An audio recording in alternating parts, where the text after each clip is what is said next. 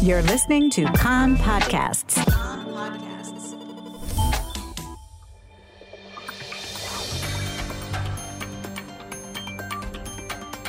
You are listening to the English language news of Kan, the Israeli Public Broadcasting Corporation.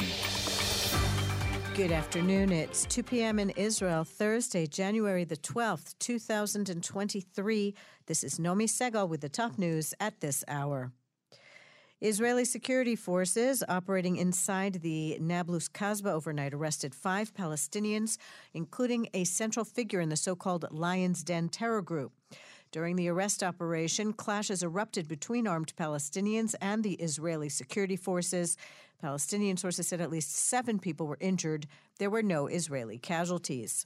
The Lion's Den operative, who was arrested last night, is suspected of taking part in several recent shooting and explosive attacks against Israeli citizens. He is not suspected of involvement in two shooting attacks in Samaria last night, in which there were no injuries. Armed Palestinians opened fire on an IDF position near Jit and another army position in the Har Gerizim area. Israeli security forces operating in Judea and Samaria overnight arrested 17 wanted Palestinians. Security forces also seized weapons, munitions, and cash intended for terror activity.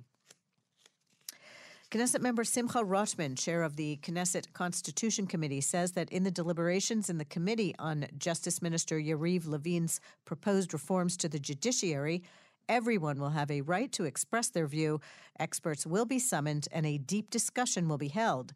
He rejected the assertions that the reform harms basic rights, saying that the only right that will be affected is the rule the is to rule the country without being elected, a reference to judges and the government claim of excessive judicial activism. The draft of the planned reforms were published last night. They include an override clause that will make it possible for a majority of 61 MKs to circumvent a High Court ruling unless the court unanimously strikes the law down.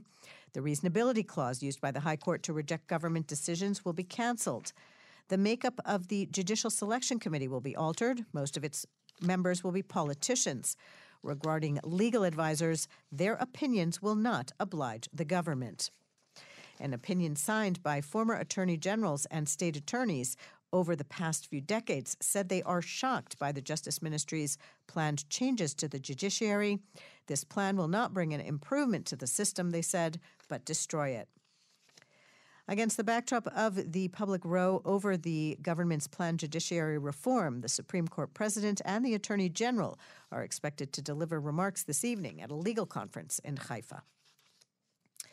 Transportation Minister Miri Regev has decided not to bring before the cabinet on Sunday the appointment of loyalist Moshe Ben Zaken as Ministry Director General. Instead, Regev plans to name Ben Zaken Deputy Director General, and in a half year, his appointment as Director General will be resubmitted.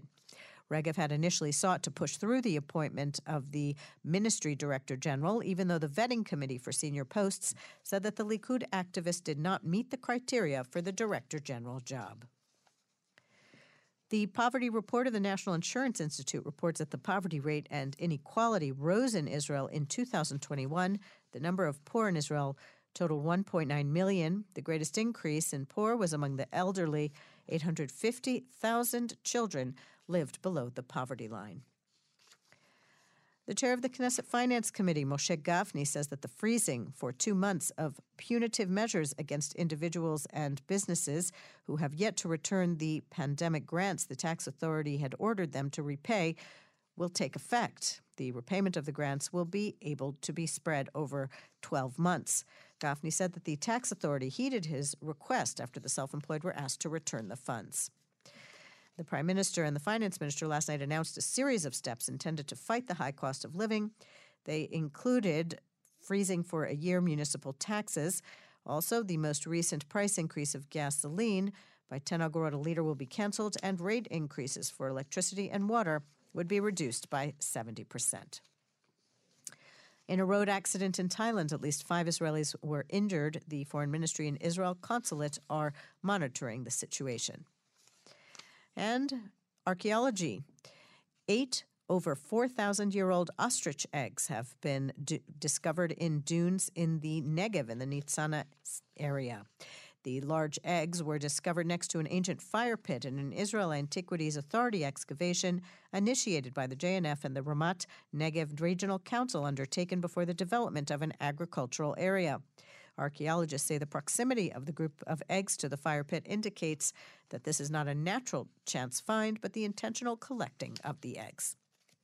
The weather outlook cooler local showers this afternoon, accompanied by isolated thunderstorms, mostly along the northern and central coast. Tomorrow calls for local rain, mostly along the northern coast, with possible isolated thunderstorms. Rain picking up and spreading to the north and the central coast overnight. The maximum temperatures in the main centers Jerusalem 11, Tel Aviv 18, Haifa 14, Beersheba 16, and in Eilat going up to 22 degrees Celsius. That's the news from Kan Reka, the Israeli Public Broadcasting Corporation. Join us at 8 p.m. Israel time for our one hour news program. You can tune in at 101.3 FM, the Kan website, and the Kan English Facebook page.